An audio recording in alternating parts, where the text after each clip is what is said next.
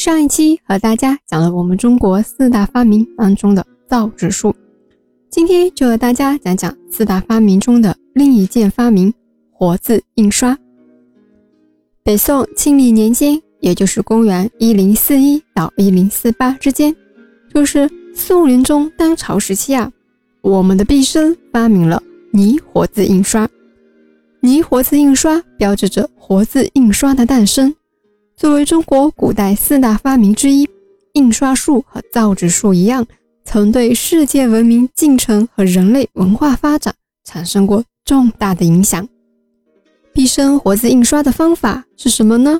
用胶泥做成一个个规格一致的毛坯，在一端刻上繁体单字，字划凸起的高度像铜钱边缘的厚度一样，用火烧印成为单个的胶泥活字。印刷时，按照稿件把单字挑选出来，排列在字旁内，涂墨印刷。印完之后，再将字模拆出，留待下次排印时再次使用。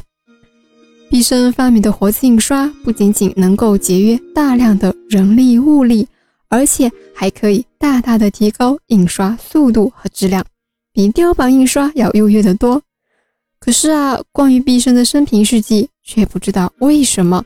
史料上的记载几乎可以说是没有，人们对此不知道为什么一无所知。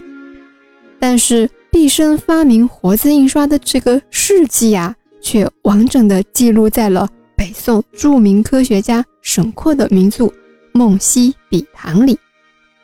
如今我们温州博物馆里收藏着一件迄今发现存世最早的活字印刷品，那就是北宋。《佛说光无量寿佛经》，经有关专家考证，认定这件1965年在我们温州市郊百象塔出土的北宋时期佛经残页，距离毕生发明活字印刷仅过去了五十年。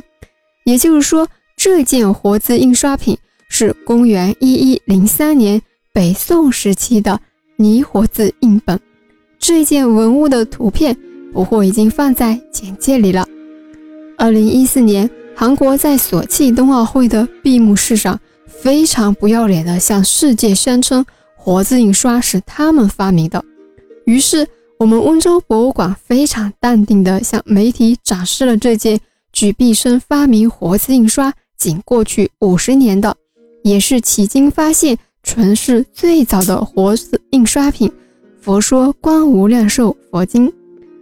我们这件文物比韩国向世人宣传的那件活字印刷品早了一个多世纪，是一个多世纪哈。我们这件文物呢，纵是九点五厘米，横是七点五厘米。不过现在我们看到的仅是一部分的残页了，但是上面可辨认的字有一百六十六字，是《佛说观无量寿佛经》的。第四关至第九关部分，这件文物我们凭什么认定它就是活字印刷品呢？我们来看看活字印刷。我们的文字有那么多，人工印刷时有没有不小心拿反了，然后把字印反了呢？有没有不小心把字横着印了呢？或者有没有不小心把字印漏了呢？用我们现在的话就是说，你上班摸鱼啦。从这件文物上，我们可以看出，宋体字字体小而且草率，长短大小、笔画粗细都不一致，而且字的排列非常的紧密，有的几乎是首尾相差。比如一一就会印成一个等于号，比如佛经中的。皆以杂色金刚中的“色”这个字就是横着印的，而且整篇残页的纹面字迹都可见轻微的凹陷。以上种种都具有非常明显的活字印刷特征，所以专家鉴定它就是一件活字印刷品，而且是迄今发现存世最早的活字印刷品。如今。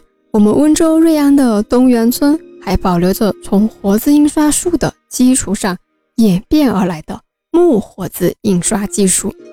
瑞安木活字印刷技术呢，从元朝开始到现在已经八百多年了。在二零零八年六月的时候，瑞安木活字印刷术被列入国家级非物质文化遗产名录。